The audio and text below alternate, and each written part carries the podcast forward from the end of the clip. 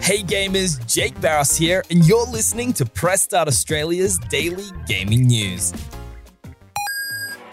Summer Game Fest returned for 2023 this morning with a packed two hours of new reveals, announcements, and gameplay trailers for upcoming titles.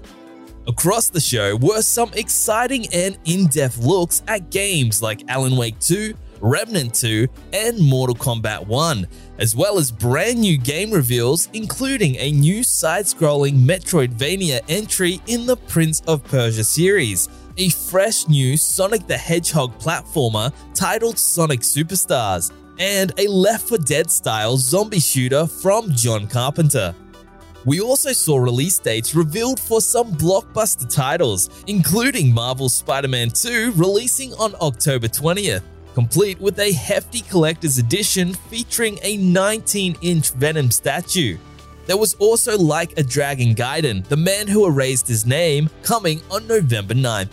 Not to mention the Pinocchio inspired Souls like Lies of P revealed a September 19th release date, as well as a free playable demo available right now on PS5, Xbox Series X and S, and PC.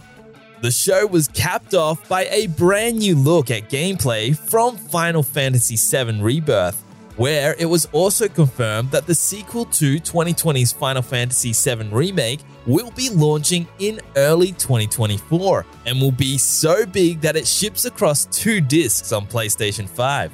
You can check out all of the announcements, trailers, and new info from the 2023 Summer Game Fest on the Press Start Australia website. For the latest gaming news, bargains, reviews, our podcast, and all things gaming, check out pressstart.com.au.